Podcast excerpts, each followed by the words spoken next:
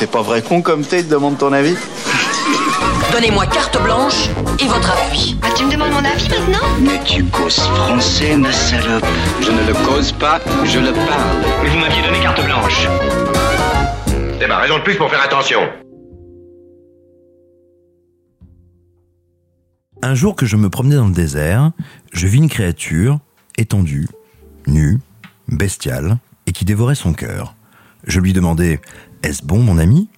Elle me répondit C'est amer. Amer. Mais je l'aime parce qu'il est amer et parce que c'est mon cœur. Ce petit poème en prose nous vient de Stephen Crane. Moi, ça fait partie des mots qui m'ont absolument bouleversé la première fois que je les ai lus, qui se sont inscrits en lettres de feu dans ma mémoire et que je n'oublierai jamais. Alors vous allez me dire, c'est pas vraiment du cinoche. Bah ouais, mais c'est comme ça. J'ai aucune envie de vous parler de cinéma. Pas directement, en tout cas. Je suis pas du tout d'humeur. L'actualité m'inspire modérément, et mon projet de fanfiction zoophile n'a pas obtenu les faveurs de mes plaisants comparses, donc j'ai dû me retrancher sur un autre sujet. J'en ai profité pour me demander pourquoi j'avais si souvent, si évidemment, envie, besoin de vous parler de bouquins. J'ai eu beaucoup de chance. Une bonne grosse veine. Tout môme, j'ai instantanément aimé lire. On n'a pas eu à me forcer, et heureusement parce que c'était pas un enjeu fondamental au sein de ma famille de petite classe moyenne entre l'Auvergne et la Bourgogne. Mais j'adorais lire. J'étais capable de ne faire que ça. Je ne faisais que ça à la récréation, je ne faisais que ça chez moi, je ne faisais que ça dans mon plumard, je ne faisais que ça partout, tout le temps. J'aimais aussi beaucoup le cinéma. Et comme à Cône-sur-Loire, eh bien, nous n'avions que l'Eden Cinéma et son unique écran à l'époque, bah j'ai d'abord et avant tout fait ma cinéphilie en lisant les films que je ne pouvais pas voir. J'ai imaginé ces classiques qui parsemaient les dossiers rétro de studio.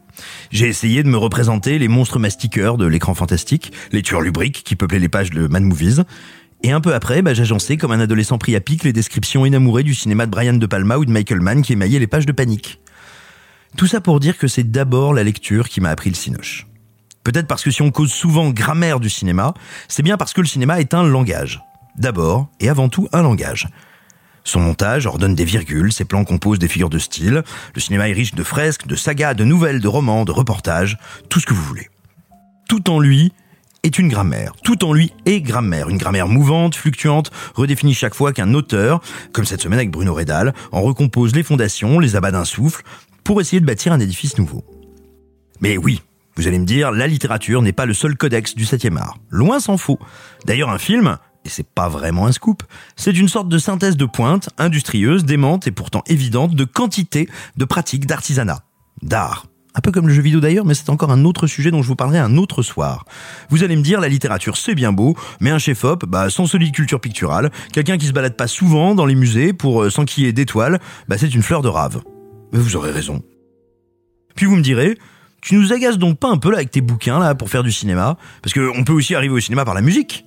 Parce qu'un film, ça se raconte aussi avec du son. Le montage, c'est une mélodie. Et tu as au moins autant besoin des mélopées de Michel Gichon pour comprendre ce qu'est une proposition sonore intradiégétique que des 26 lettres de l'alphabet. Vous aurez raison. Puis vous me direz euh, que je suis quand même bien relou avec mes livres là, que le cinéma c'est aussi la magie des illusionnistes, de ces gens qui ne mettent pas du latex que sur l'excroissance qui palpite mollement contre leur cuisse dès qu'une cousine un peu flasque les astique, que le cinéma c'est cette illusion de magicien sur le retour, ce lapin en forme de dragon tubéreux sorti d'un chapeau cosmique. Bref, le cinéma, c'est aussi de démentiels effets et des effets spéciaux quand ils ont la politesse de ne pas être spécieux. Et vous aurez raison à nouveau. Sauf que si je peux vous parler de tous ces arts qui s'entrechoquent pour créer le cinéma, si je peux vous permettre un temps d'imaginer, d'entreapercevoir, de deviner toutes les métaphores oiseuses qui giclent dans cette chronique, si vous pouvez les regarder, si vous les sentez se former dans votre esprit, c'est que la littérature, l'écriture, demeure la seule et l'unique invention qui peut recréer toutes les autres. C'est Orwell qui nous a donné à comprendre, dans 1984, et dans Hommage à la Catalogne, que quand on a enlevé des mots aux hommes, il ne pouvait plus imaginer, comprendre ou négocier les concepts qu'ils désignent. Quelqu'un qui ne peut ni lire ni écrire le mot liberté ne rêve pas à ce qu'il recouvre. Et c'est pour ça, pour penser autrement le cinéma, le penser mieux, le penser plus fort et plus loin, que nous devons écrire, que nous devons lire. Nous devons écrire et lire parce qu'au bout du compte, c'est l'unique ascenseur social et culturel que personne ne peut saboter. Jamais. Ah, on n'aime pas tous ça, hein, lire. On n'a pas tous eu la chance d'apprendre à aimer. D'être attrapé par le bon bout de la page au bon moment. Mais malgré notre peu d'appétit, malgré nos réticences ou les verrous qu'offre à certains une forme d'humiliation sociale tenace et vicieuse, bah malgré tout ça, il faut lire. Bon, en fait, je vous ai un peu raconté des conneries. Hein. Euh, cet édito, passablement bordélique ne m'est pas seulement tombé dessus parce que, comme dirait Stephen King, les muses m'ont vomi sur la tête, mais en fait en lisant un article du Monde consacré à la chute de la lecture comme pratique chez les plus jeunes d'entre nous. Au-delà de la désolation, qui consiste à apprendre que plusieurs générations se feront d'autant plus facilement piétiner par ceux qui leur bouffent déjà sur le crâne qu'elles ne bénéficieront pas tout à fait du même arsenal conceptuel que leurs aînés, c'est la position de certains éditeurs dans cet article, de certains commentateurs, qui m'a fait voir un peu rouge et m'a donné envie d'écrire sur le sujet. Plusieurs éditeurs y expliquent qu'il y avait, malgré tout, des raisons de se réjouir, malgré cette terrible tendance de la baisse de la lecture. Le secteur tenant bon économiquement, les jeunes lisant à l'évidence moins de littérature, mais autant, sinon plus, d'objets livres, de mangas notamment.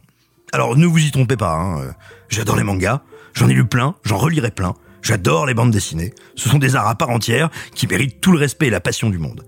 Mais quand un notable se félicite que des gens qui ne lisent plus rapportent assez à ceux qui hier leur vendaient de la littérature, c'est qu'on commence à vous la faire à l'envers.